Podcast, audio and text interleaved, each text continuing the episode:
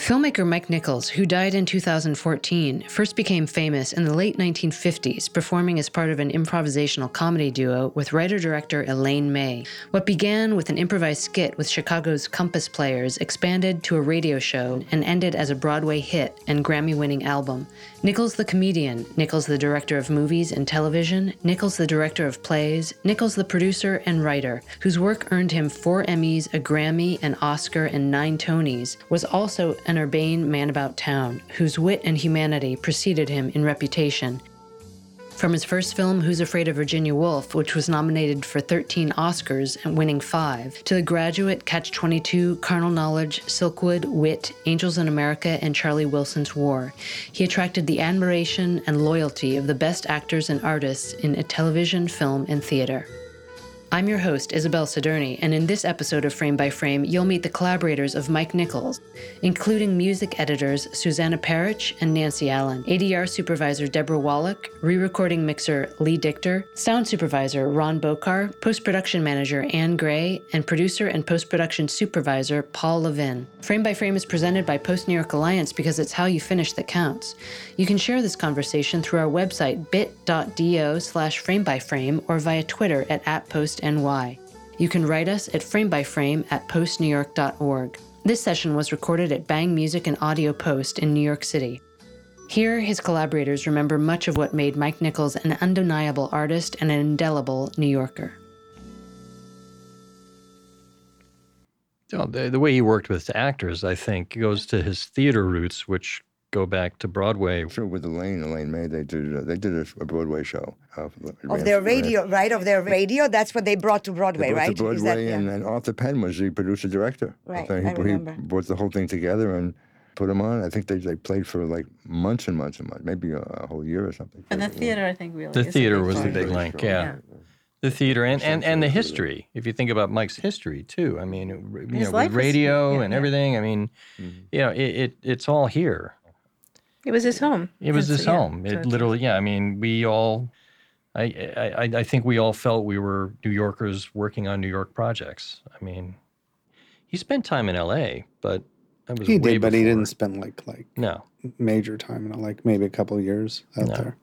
Having come from L.A., where I had started my career and had been based there for a long period of time, I just felt, and I still feel that the New York film community, even though it's gotten bigger lately, is more intimate, more close-knit, more collaborative than what I think happens in Los Angeles. And I'm not saying it doesn't happen in Los Angeles. It's just the way it's spread out. It's just the way that people work.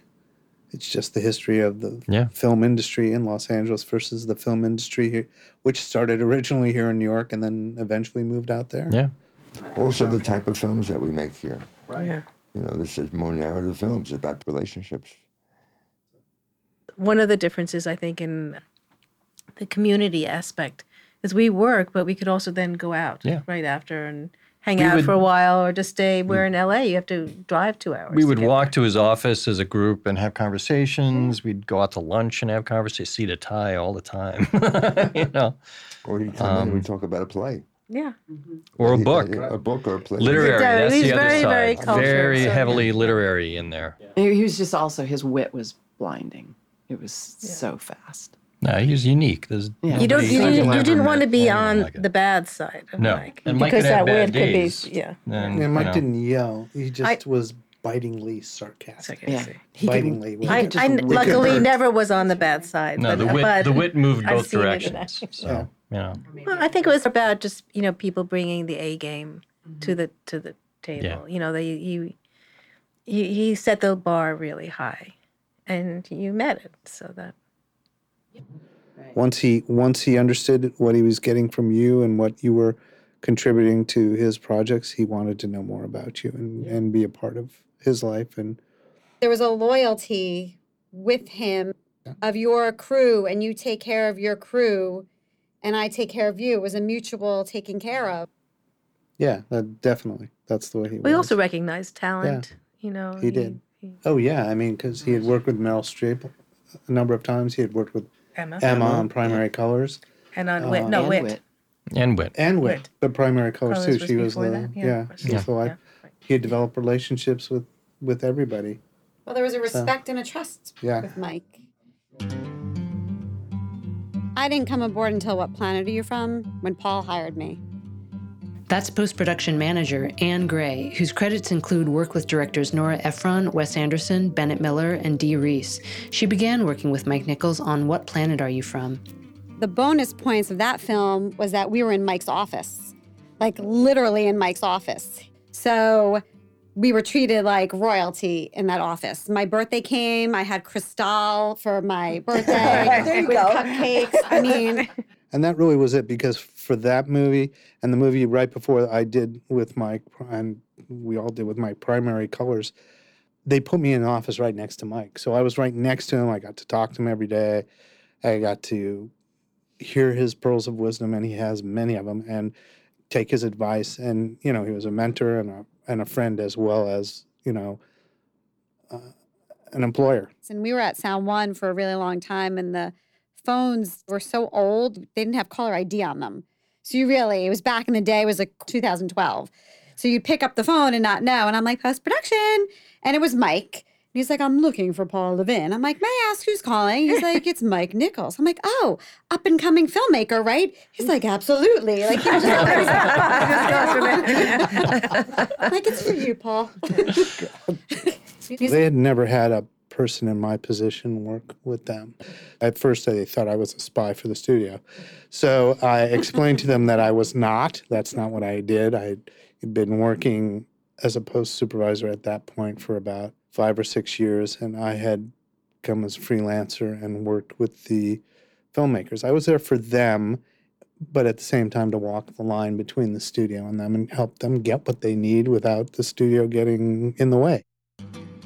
That's post-production supervisor Paul Levin, whose credits include work with Spike Lee, Bennett Miller, Martin Scorsese, Wes Anderson, Dee Reese, and Nora Ephron. He first began working with Mike Nichols on the film Wolf. And I got to know the editorial crew, Sam Osteen and Chris Cole, who was the assistant editor. And then I had connected with Mike and with Nora Ephron and with Sound One and Bill Nicholson and Lee and Ron, and haven't looked back, you know. It's really kind of cool. It's been great. What I experienced, which is, I guess, a little different than when I got to see Mike with actors. ADR supervisor Deborah Wallach, whose credits include work with directors Jonathan Demme, Milos Forman, Spike Lee, Alan Pakula, Martin Scorsese, and Nora Ephron, first collaborated with Mike Nichols on The Birdcage. And I learned everything I know, and I still do ADR and directing actors and how to deal and be in a room. I learned from him, and it was an extraordinary experience. But on The Birdcage, everyone had so much fun on set. And you come into a studio and you relive all the moments. So we were just crying with tears. And I was much quieter then and a bit shy about how to, you know, I was just always sort of in a little bit of a corner, did my work. But I felt completely liberated in the studio with Mike. So I was able to suggest things, and things would get into the film because it was a very open. And he was someone who loved actors. He loved actors. He loved being in there. Mike started as an actor. Yeah, well, that's what it is, and that's what you felt. Actors loved him because he taught acting. He did everything. Yeah, he was an actor's actor. I mean, and he didn't impose necessarily anything particular on them, but when it wasn't working, he really just. And you could play, and you know, and especially if you made him laugh, there was nothing like that. It's one of those things you have to experience and be in there to really appreciate. And I take it with me in the studio all the time, everything. As with Deborah, Lee Dichter found an instant camaraderie with Mike Nichols when he began working with Mike on Biloxi Blues. Lee Dichter has worked with some of the world's most influential directors, including Martin Scorsese, Ken Burns, Jonathan Demme, Robert Altman, the Coen brothers, the Maisels brothers, Arthur Penn, Francis Ford Coppola, and Sidney Lumet. I started with Mike working on Biloxi Blues, and I think Biloxi Blues was because it was a play. It was on Broadway. It was a heyday of comedy on Broadway. So at that, when I worked with him on the earlier pictures, a lot of these plays were turned into films. One of the reasons why the movie came to me, because I was known to do wonderful work with dialogue. You know, a lot of the Mike's films, the dialogue, but this one was specifically was every word was like polished. And that just began the relationship with Mike, and I did most of his pictures after that. Music editor Susanna Pěrič has worked with directors Martin Scorsese, Arthur Penn, Roman Polanski, Nora Ephron, Jonathan Demme, Peter Jackson, and a growing list of New York independent filmmakers. She first worked with Mike Nichols on Postcards from the Edge. I came to that film via the composer, the first composer, Howard Shore, who I worked with for a long time and who really helped my career a lot, and we were a team for a long number of years, and this was a film that he was hired on. With music, he was very particular because he liked music very much, and he was probably one of the directors that I met who was most knowledgeable about music, but most cautious about music in films. He loved music as music. He loved films as films, but he didn't love music in films. So I think he was. It was a very, very difficult task for a composer to work on a film of his. But then, if you look at Catch-22, there is no music in it. Carnal Knowledge, there is no music basically. So Virginia Woolf was basically straight. Well, that was Alex North. That was a very kind of a very sparse, the jazz that was appearing then and being very popular at that time, and that was his first film also. So I think to have a film without any score probably was not an option at that time. But it was very sparse and very distinct. And in music, every film was different, and there he always tried to imagine different personal. Although Carly Simon was somebody who he would go to more than once, let's say. Mike was always very adventurous. He liked, he worked with the same people at times. Like the editor was the same for a long time, actually. Sam Osteen, who then actually took me to the next Mike Nichols film and the next Mike Nichols film. And that's how I met Mike. Yeah, I had worked with Sam Osteen on an Alan Pakula film. So Sam Osteen gets me to get on Wolf, but he wants me to meet Mike first, and their cutting room was next to Mike's office. Supervising sound editor Ron Bocar is a partner at the New York-based sound editing studio C5 and has worked with directors such as Martin Scorsese, Jonathan Demme, Alan Pakula, the Coen brothers, Spike Lee, and Nora Ephron. They were well into Wolf by the time I got a call. They were in post-production. They'd already started sound on it. And I got called in for some design work and to try to make the Wolf sounds work. So I go up into the office. I meet everybody in the office. Mike's in the back room. He's on a phone call. And I'm just standing outside the office. And there are these metal discs on a desk, on a table right outside. And I pick one up and start spinning it. And what is Eileen, I think, at the time? Yeah. It comes out and says, "Hey, leave Mike's Tonys alone." I had no idea. Because I wasn't with Mike until Wolf, not really knowing what he wanted or whatever.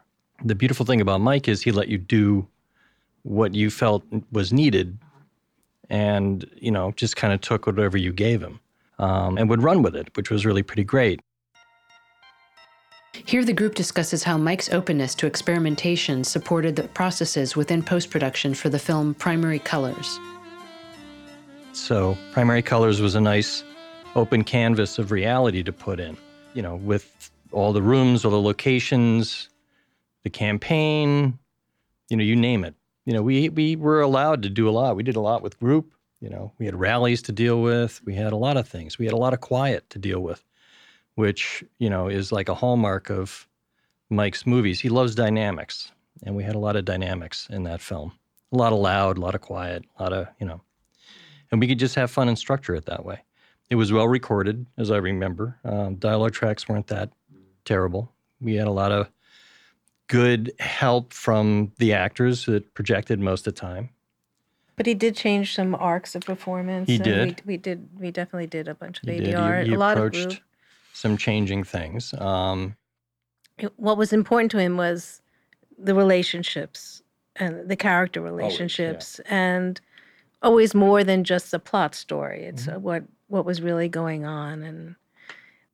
But in the mixing studio, Ron would bring to the stage many different sounds to make the shots work, and we would manipulate them and make them work. And Mike was always open to experiment, different balances and different this and something. Some sounds he didn't like, he would like hold them back or take them out. But basically, it was a fluid situation, and how you were being, how it was helping the scene out, as opposed to distracting it or something. So it was a process, and he was there. And we'd make a few passes without him, and then he'd come in, change a few things. And then, he said, that sounds great, let's go on. Well, we've all seen every one of his films from the beginning when we would start working on them to the end, they would evolve. They would all evolve. Sometimes they'd evolve pretty drastically. They'd have new endings. Yeah, Primary Colors. Yeah, Charlie Wilson. I mean, you. Back and reshot. We can do a whole list of them. They went back and had a reshoot, if I remember. Yeah. The last scene wasn't working, the dance scene at the very end, I remember. Right. And so we went back to... It was originally supposed to be much more ambiguous. Yeah. And, you mark a test and you have other input and things change. I do remember at the mix, though, when the whole Monica Lewinsky came out. Oh, exactly. I mean, that was the joke of the thing. We're working on it and Monica Lewinsky comes off. So we made the decision during the film that we were working on a movie that was going to be much more important, like 20, 30 years from now. Yeah. I mean, people sort of would look back. You just knew it at that moment when it all came out. I mean, it's a brilliant... I rewatched it maybe 2 months ago. Yeah. And it's scary how dead on it is politically. In fact, I remember saying to Mike, there was one line in the film that always struck me, and he said, that's the one line that Elaine May wrote that is different from the book. And it was just how the people that are cheated on always suffer more than those who cheat. And it turned out it was Elaine's line. And she also wrote the script for The Birdcage as well, as the screenwriter. So. And Ry Cooder was the composer on it. And I remember that he came to New York to do a session. One session or maybe a couple of sessions, I can't remember.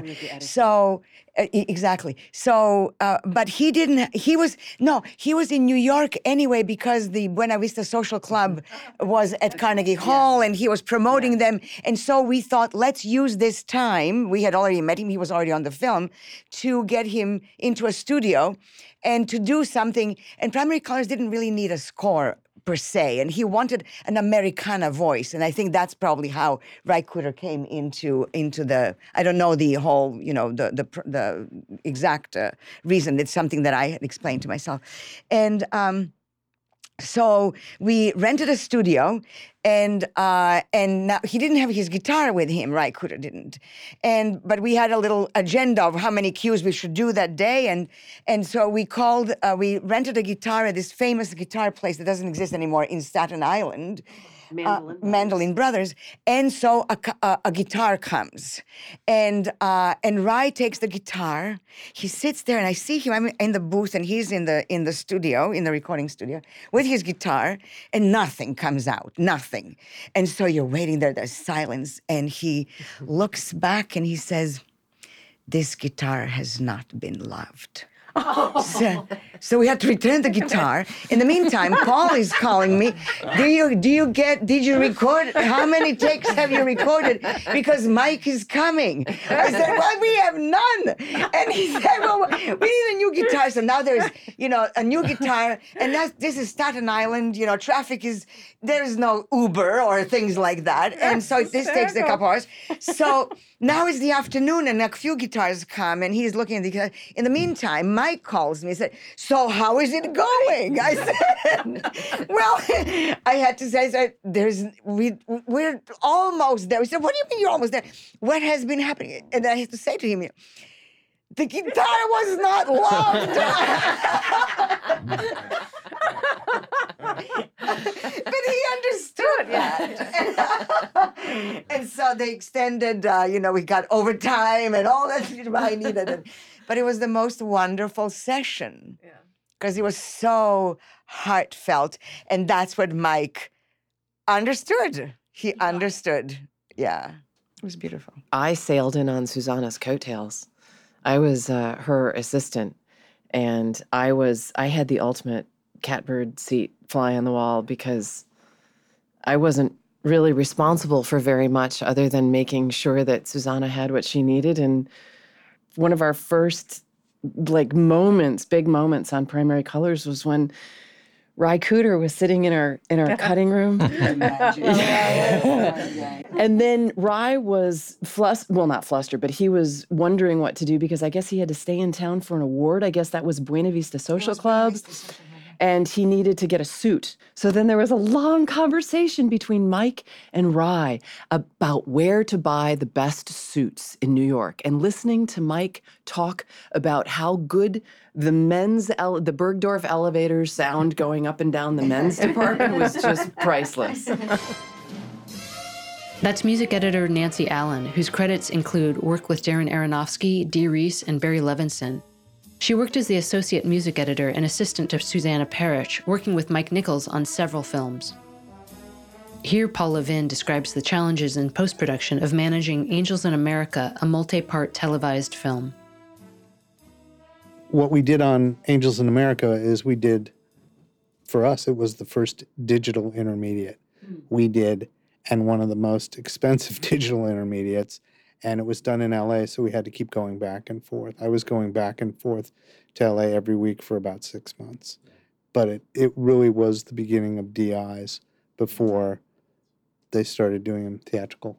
Mm-hmm. And it was a learning experience for Mike and for everybody. Yeah. So, yeah. Angels was the best project, I think, that we ever worked on.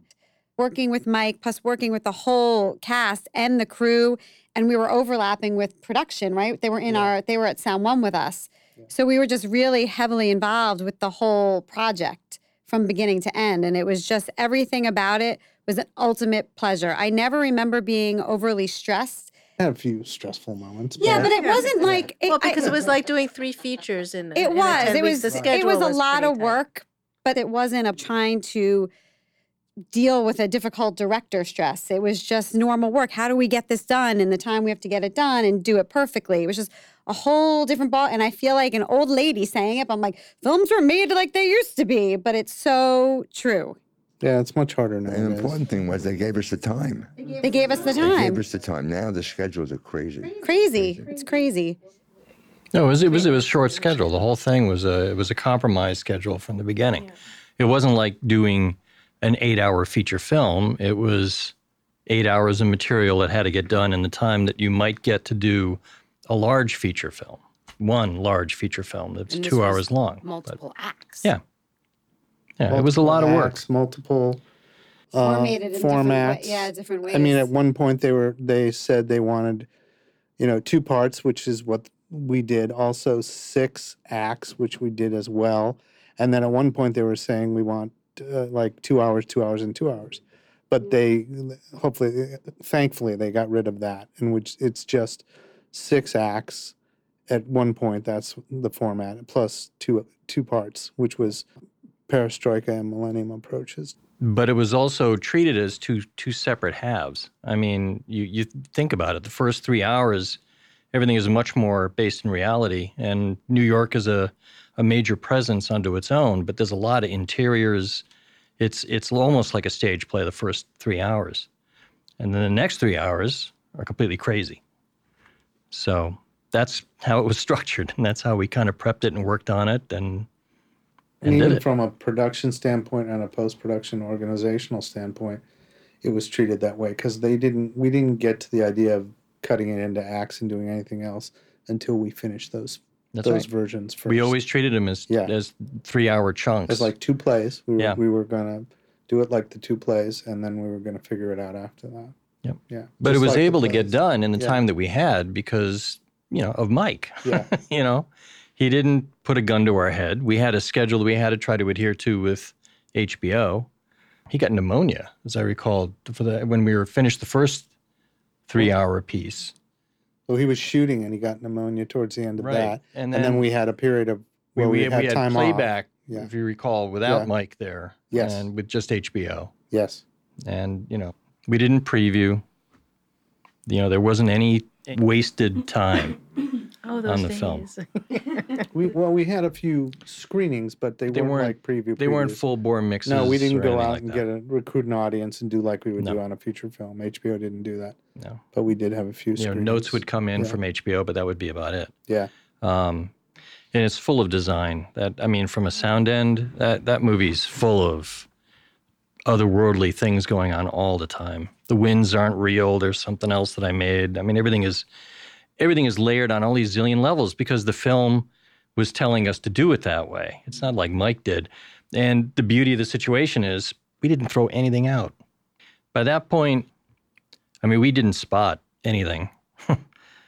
We'd have some meetings in his office. How are we going to take care of these wings? What do you have in mind? And, we'd have a talk about wind, and I'd say, I'm not hearing feathers. I'm hearing wind. I'm hearing some kind of... And we're going to have to loop Emma. And I said, yeah, I know we're going to have to loop Emma. You got fans blowing on her. You're going to have to do something. Right. Yeah, there was a lot of ADR. And that's one of the things that I always look at when I look at that I used in classes. I say, you watch this scene. And everybody's watching. And I'm saying, it's kind of weird, isn't it? This is when Emma's the angel, we've looped her. It's the one thing we didn't get right. We got right, but we didn't get right. When she was performing it, she had to exert. Her whole body is exerting in order to project the words with the fans blowing and everything like that. And when we looped her very delicately. It was his choice, yeah. And I agree with you. The voice doesn't fit the body. Yeah. It's kind of... I completely agree. It's beautiful. It's dead sync. But every time I look at it, it looks out of sync. He wanted it to be clear. I know. Yeah. I know. No, there was a long talk about maybe doing something with the angel's voice, period, from the beginning. Like maybe multi-tracking Emma, saying the lines the same way but differently, just and just put them all on top of each other. Oh, that's cool. And we played with that for like just a brief second. And Mike was like, no, let's just, I want to hear her. Mm-hmm. Let's not make a deal out of it. And, Well, that scene did work out very well because it won us an Emmy. Oh, yeah, no. The whole experience. For me, I agree with Ann. It's after I did. If I could have retired then, I would have hung my hat and said, "That's it. I don't want to do anything else." It was that kind of an experience. It was. Well, it's an unusual project, to get a 6-hour play to do. And so every day you're coming to work, and it's so rich, the experience, that to watch one scene over and over again and get to know that text was, because the depth of the text is unbelievable. It still resonates. There are days things resonate. Look up. Oh my gosh, I remember when the scene when Ben Shankman and Justin Kirk, they come together and they're dancing. Mm. And I remember Susanna walking in the room. You'd been on the mix stage for a few hours, and I was doing something. The scene had changed a little bit, so I was helping just kind of get ahead of a confirmation. And you rounded the corner, and you look at my face, and I had been just sobbing. And you said, "What's wrong?" I'm thinking something happened. It's the most beautiful scene. It doesn't matter how many times you would see it or hear it.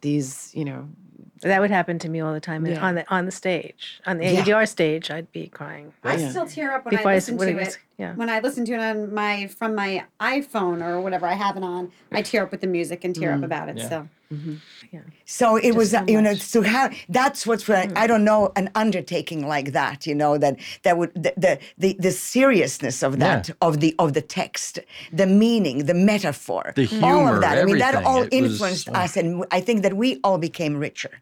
And I'm going to tell you another funny story.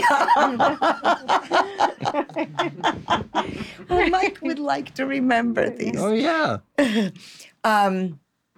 Thomas Newman was doing the score, and he has a music editor, wonderful music editor, who was on the film, Bill Bernstein. So Bill Bernstein comes to New York, and we're all sitting in our cutting room in New York, and he had a day, like an afternoon off, that he could take afternoon off, and he said he's going to go take a look around, and he has never been to Carnegie Hall. And then he poses the question, how do you get to Carnegie Hall? No. And Mike and I looked at each other. It was like the one most wonderful morsel. And we sprinted out, practice. A one-time in life occurrence that somebody would actually ask that question. He was just so happy, Mike. Here, Susanna Pěrič and Nancy Allen describe the complexities of developing the score for Angels in America and striking the right balance between the voices of the composer, music editor, re-recording mixer, sound editor, and director.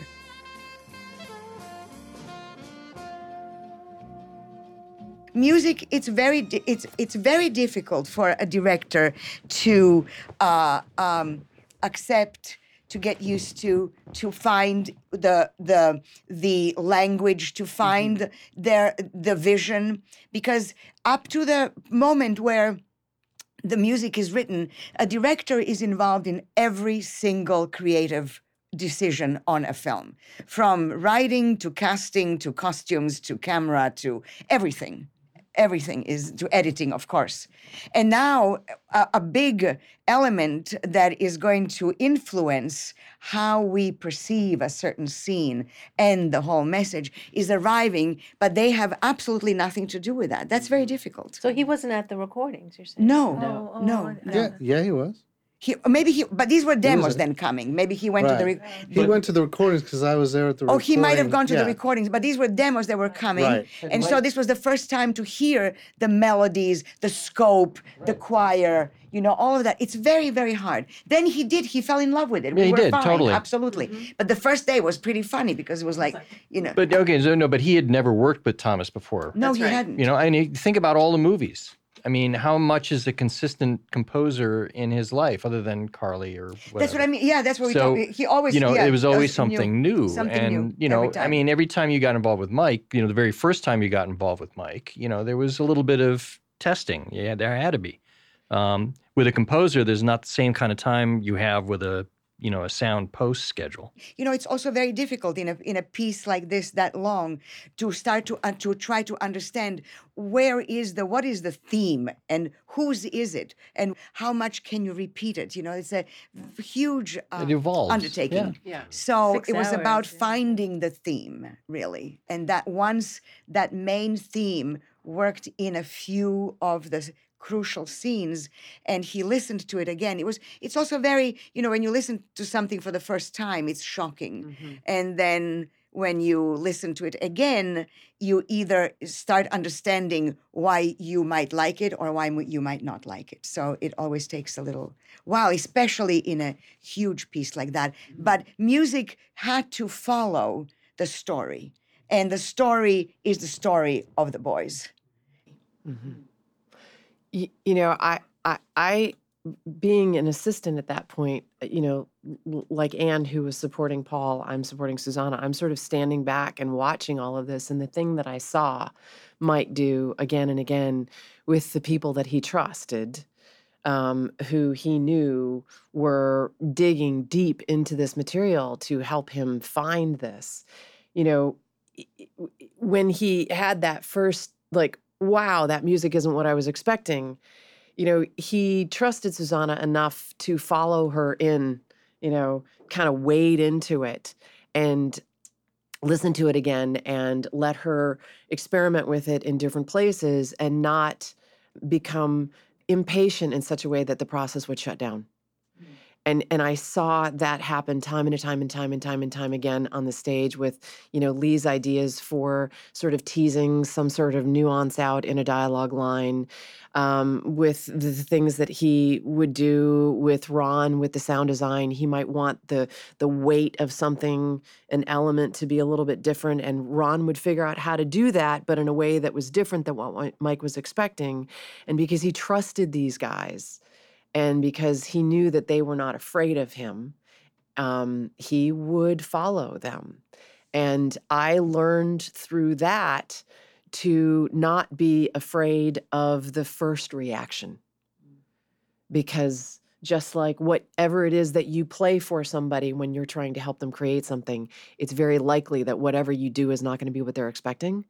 you have to allow that their reaction is not going to be one where they just jump up and say, that's it, it's a wrap, print it. You know, you have to allow, you have to make room for them to come in the process.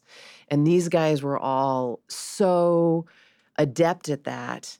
And Mike was also very trusting. But you had to know where you were leading him, because he wouldn't let you lead him astray more than once. He also loved the project. I mean, he loved Angels. And, you know, we all knew that. We all felt that from the beginning. It just... Deeply. You know, deeply. It was personal to him.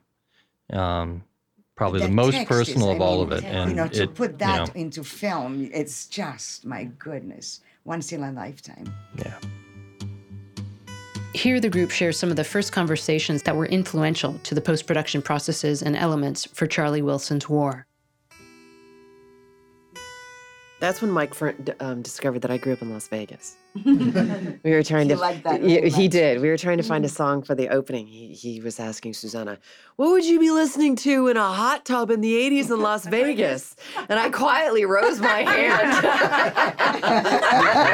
hand, speaking from experience. What? And I told him, I said, "I grew up in Las Vegas." He said, "Well, you certainly turned out well, didn't you?"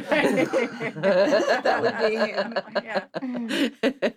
That was a tough movie. I know he was sick. You know, he wasn't feeling well on a part of that movie. It was a hard shoot, too, wasn't it? It was a very hard shoot. They went to Morocco for the first, I think, 2 or 3 weeks. He was stuck on the top of the mountain with pneumonia and in a snowstorm. Yeah. Yeah. And then they went out to L.A. to shoot the rest of it. Yeah. Most of it. Yeah. But he let me do something. So the original ending on Charlie Wilson, the original version that I think we all saw in the very beginning, you know, kind of linked 9/11 to everything that went on. And, I mean, it was gorgeous. It broke your heart in every way. And various forms of politics attacked that kind of an approach. We mutated it. It became a different kind of ending. But I still wanted to get 9/11 in there somehow. And there's this wonderful conversation out on a balcony with Philip Seymour, saying, you know, you just can't go in and leave. You've got to stay. There's going to be something happening here, and full of wonderful pauses. And in one, there's two jets flying by. No, I remember one. That was wonderful. And I pointed it out to Mike, and he said, oh, I've heard them. Well, that's the thing. He heard everything. Yeah. Charlie was probably one of the most, it was the one that Mike wanted not to do a movie again from. Yeah. At the end of that. And it wasn't because of us, and it wasn't because of the way the movie turned out. It became the committee. Right. And I think it was the first time Mike was ever hit with a committee on that kind of a level. Yeah, that definitely was the first time that I can remember on the movies that I worked with Mike from Wolf on, that there was a committee. I mean, he had his trusted producer that I think started with him. Yeah. That ended up running Sony for a while. But he didn't have committees. No. You know, it was him and a few trusted persons. Yeah. He'd get notes from studios. Yeah. And, you know, I always see them in a wastebasket after a while. Yeah, like he didn't have to. He didn't have to take them. He didn't have to follow them. He didn't have to do them. This one had a committee, which probably left a bad taste in his mouth. Yeah. I mean, you know, again, Mike was recovering from another bout of pneumonia during that whole time period, so... You know, he wasn't the same strong Mike that we had been with on a lot of the others. It wasn't weak. I mean, don't get that impression here. He just wasn't as forceful, maybe on top of it. And I think he had a very distaste to the politics of it. I think he became impatient. Yeah. It just was so unusual, because you were used to Mike being, he was the guy running the show, you know, and... You didn't get the feeling at Charlie Wilson's War that he was in full control. No. That, you know, except that first cut. Right, right. The first cut we saw, which was really good. We loved it. Yeah. It was just brilliant. Right. And the politics came in of not, you know, aligning it all the way up to 9/11, which it was beautiful. It was exactly what should have been told, and it wasn't, so...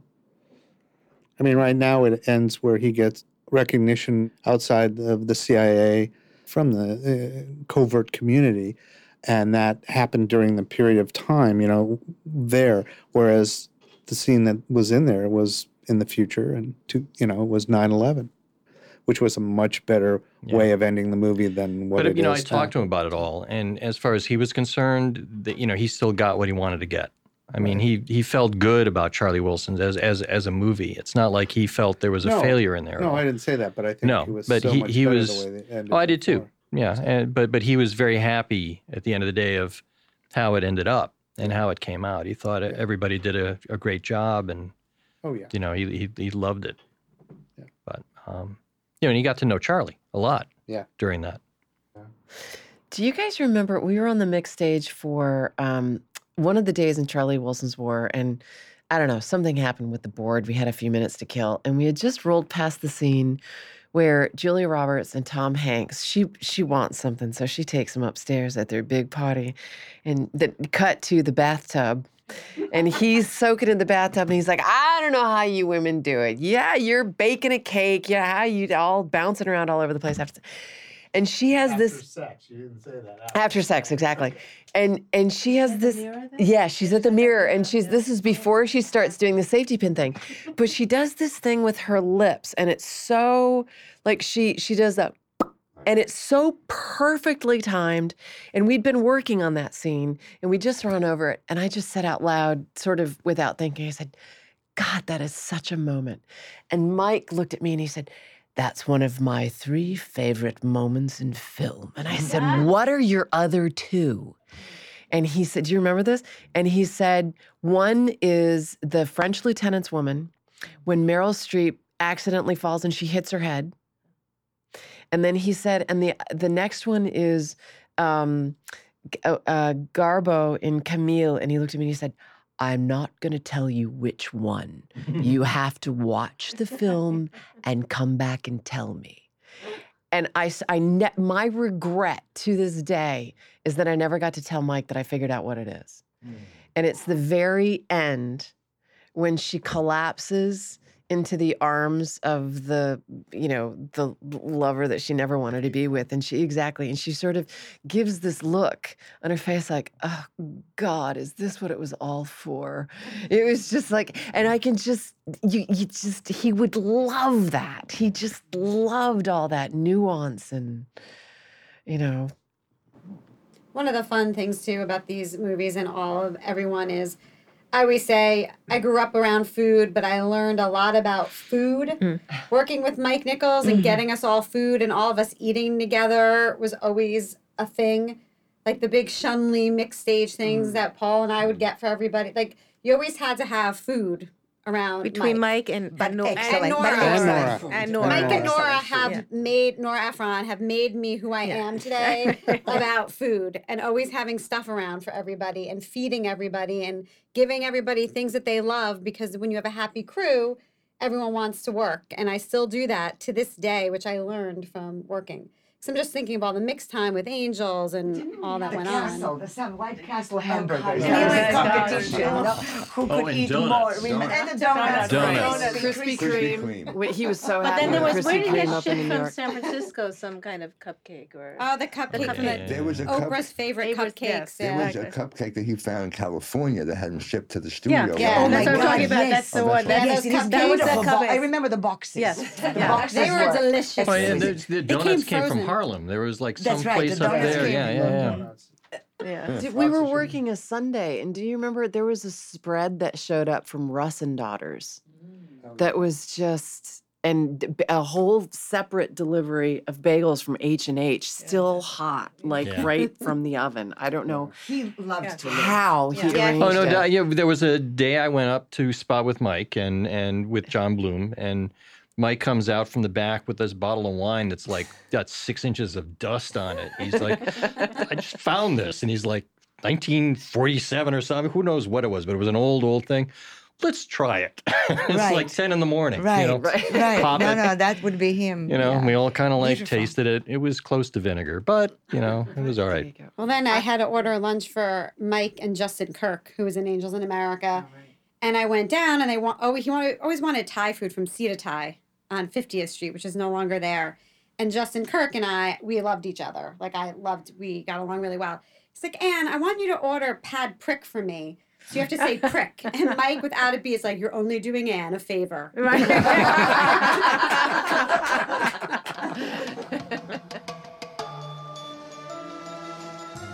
Today's podcast recording was engineered by Bang's senior audio engineer, Paul Vita-Lynch. Frame by Frame is produced by Isabel Soderny and Ben Baker. The music credits for this episode include selections from Simon & Garfunkel's score to The Graduate and Nella Hefty's score to Barefoot in the Park. Stay tuned for upcoming episodes of Frame by Frame with the collaborators of George Roy Hill.